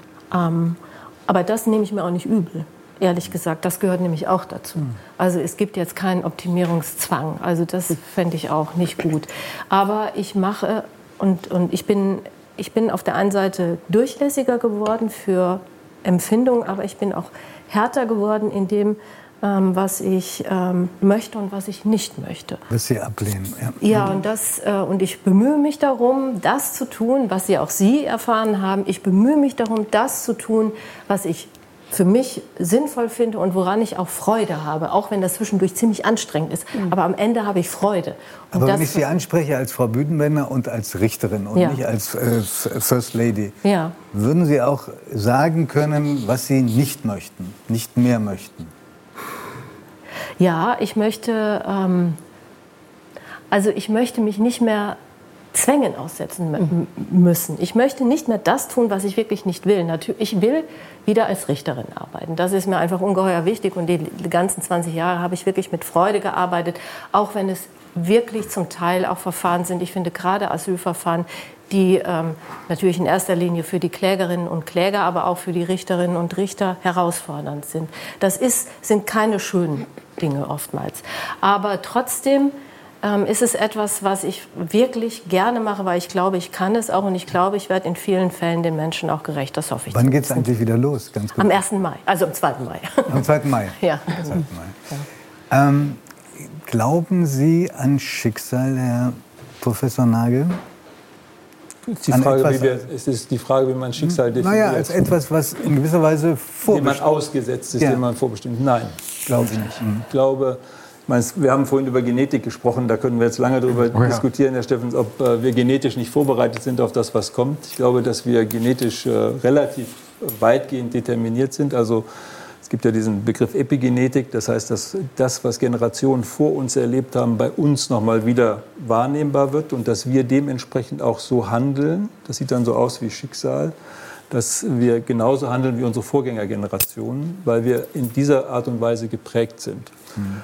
Ähm, dennoch glaube ich an etwas Spirituelles, etwas über die klassische Materie hinausgehendes. Ja? Und äh, dementsprechend äh, denke ich, dass diese Verbindung hin ich würde das jetzt äh, als etwas Göttliches bezeichnen, dass diese Beziehung auch mein Leben beeinflusst. Mhm. Nicht im Sinne, dass ich ausgeliefert bin, das ist ja Schicksal. Schicksal ja. würde heißen, ich kann nichts dagegen tun. Aber in dem Sinne, dass ich in einer Verbindung stehe und dass diese Verbindung mein Leben ein Stück weit leitet, dass ich also Dinge erkennen, wahrnehmen kann. Äh, und äh, insofern ist eben wirklich die Frage, wie definiert man Sie sind ja in sehr jungen Jahren schon fasziniert gewesen vom äh, Medizinerberuf. Mit elf sind Sie oder mit zwölf haben Sie eine Blinddarmoperation gehabt. Ja. Und damals noch zwei Wochen Wenn ich nicht einer Ente aufgesessen bin, dann ist der Chirurg, der Sie damals operiert hat, später Ihr Schwiegervater geworden. Das ist richtig. Ja. Und wenn das nicht Schicksal ist.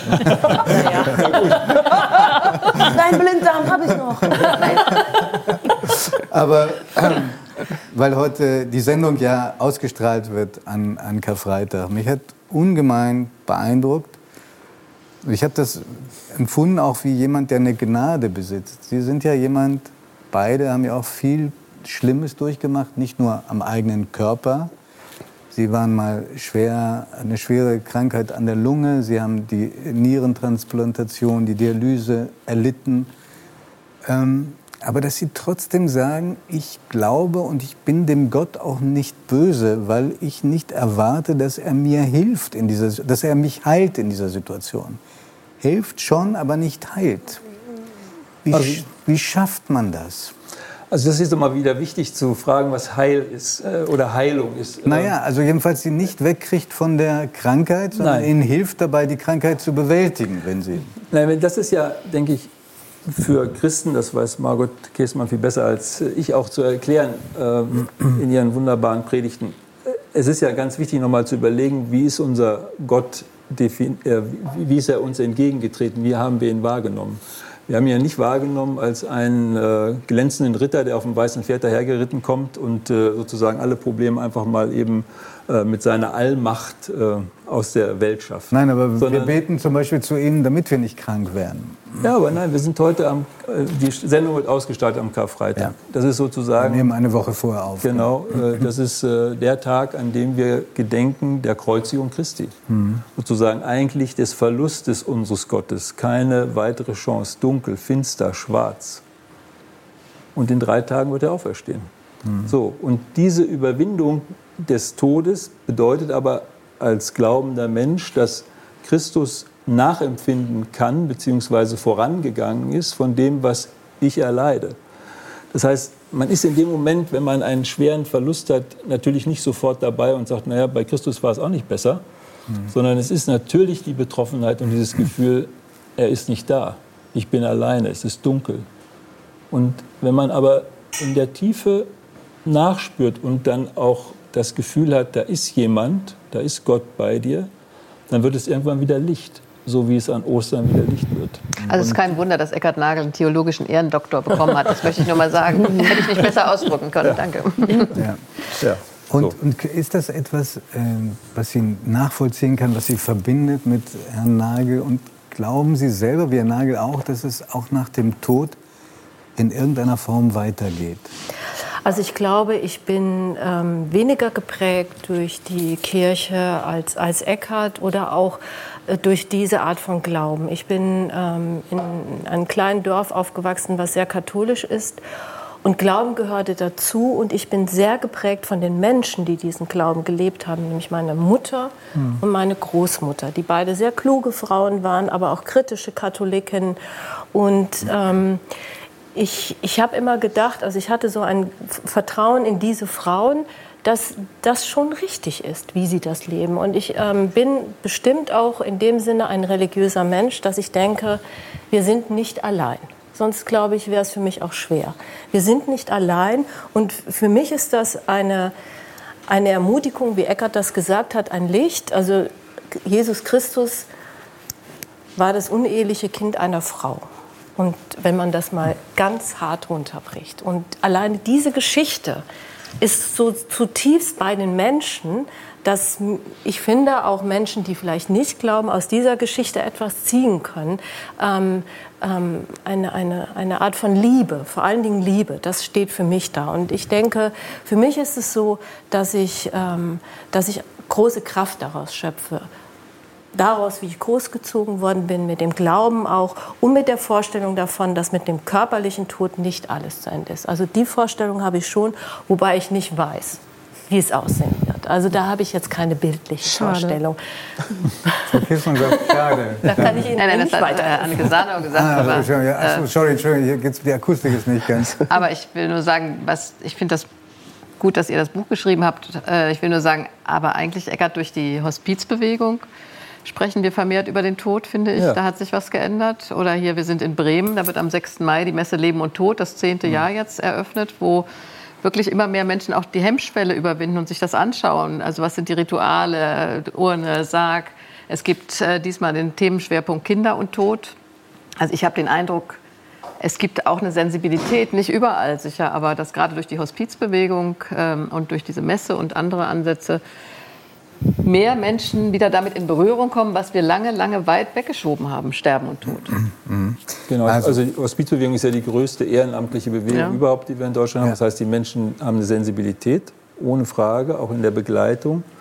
Und gleichzeitig haben wir parallel eine Entwicklung in der Gesellschaft, wo der Tod zwar ständig präsent ist, in jeder Fernsehsendung, in jeder Nachrichtensendung, überall, mhm. und immer eine und das merke ich auch bei den Patientinnen und Patienten, eine ständig größere Distanz entsteht.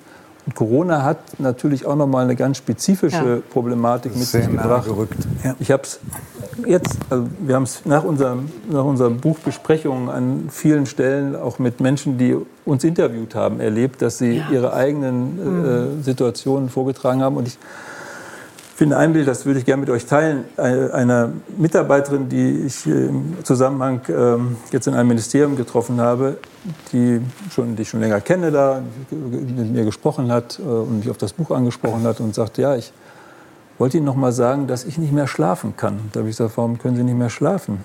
Ähm, ja, weil meine Mutter ist gestorben, ähm, jetzt im äh, Januar und äh, ich bin Weihnachten nicht mehr bei ihr gewesen, weil ich wollte sie schützen. Man hatte doch gesagt, man soll nicht mehr äh, zu den Eltern fahren, weil das, äh, die Frau selber ist äh, Anfang 60, also die Mutter ist 90, äh, knapp 90 gewesen. Äh, man soll nicht mehr hinfahren, weil es für die Eltern gefährdend ist. Und äh, dann bin ich nicht mehr hingefahren und dann ist sie drei Tage später mit Corona ins Krankenhaus gekommen. Dann konnten wir sie nicht mehr besuchen ähm, und dann ist sie gestorben. Und dann hat meine Schwester mir, mich gefragt, äh, was sollen wir hier anziehen, weil man ja doch vielleicht hier noch was Schönes anzieht. Und meine Mutter war eine Frau, die wirklich äh, sehr noch darauf, auf ihr Äußeres Wert gelegt hat. Und dann haben wir uns gut überlegt, was äh, würden wir ihr anziehen. Und haben zu dem äh, Bestattungsunternehmer gesagt, also das ist das Kleid, was wir ihr gerne anziehen müssen, würden. Und dann hat er gesagt, Ihre Mutter anziehen? Kann man nicht anziehen. Ihre Mutter ist, liegt in einem Plastiksack, nehmen wir bestimmt nicht mehr auf.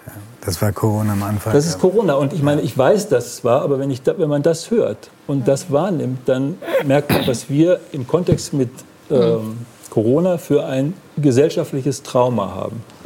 Das betrifft ca. zwei Millionen Menschen. Das ist ungefähr die Größenordnung, über die wir reden. Und ich glaube, dass es wichtig ist. Und bei den Familien, bei den Familien wird das ganz Genau, dass wir das tatsächlich noch mal aufarbeiten müssen. Ich glaube, das äh, steht an und äh, da gibt es die verschiedensten Facetten. Und das ist, glaube ich, auch ein bisschen das Anliegen von uns, diesen, diesen Prozess nicht einfach ähm, laufen zu lassen, laufen also, zu lassen sondern ja. uns ich, zu also Ich muss im Nachhinein sagen, dass ich äh, froh bin, dass ich durch Sie gezwungen bin, worden bin, mich auf dieses Buch einzulassen.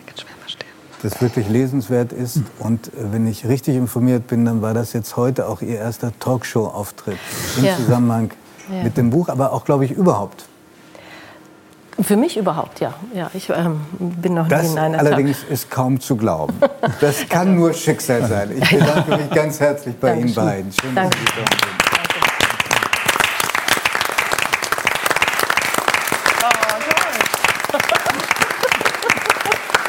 Vertont in plattdeutscher ja, Sprache. Mega. Weil wir gehört haben, dass du gerne plattdeutsche Hörspiele hörst. ja. Das ist quasi eine Reminiszenz, die erste in diesem Gespräch. Ich, ich, sollte nicht sagen, dass ich die immer zum Einschlafen höre, ne? aber Hast ich du höre die immer abends.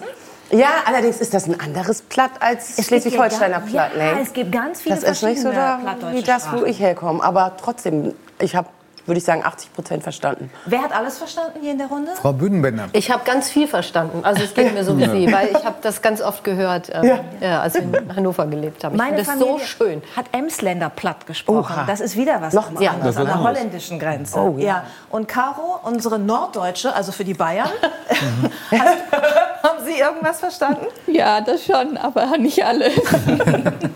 Was ist dein Lieblings? Die arme, die arme Frau Mühre, wirklich. Das war, Ja, okay, das ist schwer. Ja, aber ich ja, War ja untertitelt. verstehe, verstehe das Gesicht. Das reicht manchmal, das stimmt. Was ist dein Lieblingswort, ein Plattdeutsches?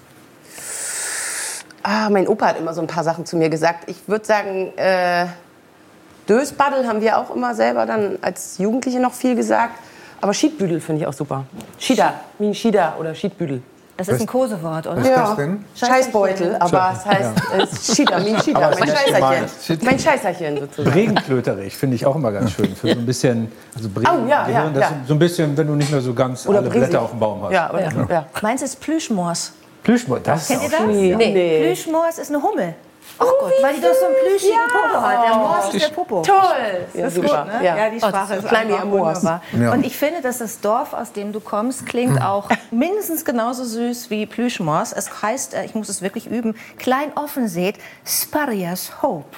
Das ist doch super. Was muss man wissen über dieses Dorf? das passt alles, der Name passt auf ein Schild drauf. Auf ein grünes oder auf ein gelbes? Gelb. Gelb. Gelbes Schild. Ja. Großstadt. Metropole. Ähm, äh, pff, platt. Viel, äh, in meiner Straße waren fünf Bauernhöfe damals. Also viel Landwirtschaft damals. Jetzt muss man darüber wissen, dass das ein sehr beliebtes Neubaugebiet war und ist. Auch kaum noch zu bezahlen, ähm, weil das halt äh, schneller Anschluss nach Hamburg ist. Die A23 ist da. Und alle Leute, die sich Hamburg nicht mehr leisten können, die ziehen da aufs platte Land. Ne? Oder und dann gibt es da nicht mehr so viele Kühe, sondern lauter Einfamilienhäuser. Ja, oder die gerne ein bisschen Landleben haben wollen. Ja. ja, ja. Du lebst mittlerweile in Berlin. Ja. Äh, was vermisst du an, warte, Klein Offenseet, Sparias Hope am meisten? die lachen so geil. Ah, also ich muss tatsächlich sagen, immer wenn ich nach Hause komme und aus dem Auto steige und abends noch mal irgendwie was aus dem Auto holen musste früher für meine Kinder oder so, dann war es immer so diese Luft. Ich habe die eingeatmet und das hat sofort mit mir emotional was gemacht. Das hat irgendwas in mir ausgelöst sofort. Und der Blick nach oben, dass man so einen klaren Sternenhimmel hat. Also das hat so sofort, dass ich dachte, ja, warum, warum bin ich so weit weg? Weil die Lichter der Großstadt fehlen, ne? sieht man die Sterne besser Ja. am Land. Ja. Ich habe in einem Artikel ähm, gelesen, deswegen hatte ich gehofft, du sagst was anderes, dass du am meisten vermisst das Geschrei der Möwen Ja, und den. Geruch des Meeres. Ja, das vermisse ich permanent. Weißt du, Ab- dass wir uns Mühe gegeben haben, dass du dich hier wohlfühlst und dass wir versucht haben, beides in dieses Studio zu holen? Ihrem Höfer. Da sind ja Möwen. Das, Jetzt genau, haben wir das uns ist hier. Hildebart. Dann haben wir uns noch gefragt, wie kriegen wir jetzt den Geruch des Meeres hier rein? Und wir haben wirklich ein bisschen diskutiert und keiner konnte mir irgendwelche Algen besorgen. das Salz oder was Nee, ist das? wir haben ein Fischbrötchen. Oh! Das riecht so ein bisschen nach Meer, ne? Sag mal, was ist das denn? Bismarck-Hering. Das ist Hering. Oder Matjes. Oh, lecker. Ich glaube, Bismarck-Hering. Ja, super, das esse ich doch gleich. Ich weiß nicht, wie lange das schon... Ist mir Kann man das egal. noch essen? War das Fischvergiftung ist nach der Sendung. Oh je, du bist ja mutig. Ja, wunderbar. Du isst ruhig. Schmeckt's? Es ist aus Bremen. Ist egal. Lecker. Danke. Isst du auch am liebsten mit Bismarck? Ich esse am liebsten Matjes, muss ich sagen. Macht Ich habe für Bismarck plädiert. Ist dem sehr ähnlich. Ja, also jetzt, wo du so quasi in den Gerüchen und Geschmäcken, Geschmäckern und auch der Akustik deiner Kindheit Könnt ihr bist. den nächsten interviewen? Nee, ganz im Gegenteil. Wir wollen jetzt wissen, oder ich würde gerne wissen, versetz dich zurück in äh, Klein-Offensee, Sparias Hope, wo die kleine Anneke plötzlich irgendwann von der Schauspielerei geträumt hat. Was war der Moment? Gerne mit äh, beim Kauen. Also, Ja, kein Problem. ähm, das war tatsächlich eine Grundschulaufführung. Da habe ich äh, den Rattenfänger von Hameln gespielt und das war ein sehr kurzer Moment. In der Turnhalle der Grundschule. Und ich musste dann mit meiner Blockflöte einmal von A nach B gehen und äh, dann saßen da die ganzen Leute und haben mir zugeguckt und das fand ich mega. Von, muss, äh, das, äh, einfach mal einwerfen von, Wahnsinn, dem, oder? Von, von Ihrem Fischbrötchen haben wir alle hier auch noch was. Ja, wir, das, das ver intensiv. vermittelt sich hier im. Das ist doch schön. Schön, dass wir so weit auseinander Noch sitzen. mehr. Das hing, Genau. das sah aus wie Spaghetti darauf. Das ist aber Zwiebel. Salat. Zwiebel. Okay, Zwiebel. Hinterher will keiner mehr mit mir sprechen. Wird ganz Wir haben genug. Abstand, das ist der Vorteil an Ja. Corona. Einen kleinen Vorteil gibt es ja auch, die Ausdünstungen werden dann nicht mehr so ganz deutlich unter die Nase gerieben der anderen Menschen. Ja. So, jetzt bist du in diesem Dorf, bist mit der Block. Und ich habe tatsächlich, ich muss noch sagen, ich habe mit meiner Mutter und meiner Schwester immer mittags in der Küche, das war jetzt keine große Küche, ganz normale Einbauküche mit so einem kleinen Au- Ausziehtisch. Da saßen wir immer zu dritt und haben gegessen. Und ähm, ich habe irgendwie immer Witze erzählt oder sehr oft. Und wir haben einfach sehr viel gelacht zusammen. Und ich habe es geliebt, wenn die sich über mich so beömmelt haben. Ich fand das einfach super. Und so zu merken, dass, das, dass ich das in denen auslöse, war einfach großartig. Das hat mich dann immer noch mehr angespornt, so ungefähr noch mehr Blödsinn zu machen. Aber das war so ein bisschen so zu merken, dass andere irgendwie mir zuhören, mich lustig finden, das fand ich als Kind schon fantastisch. Aber dann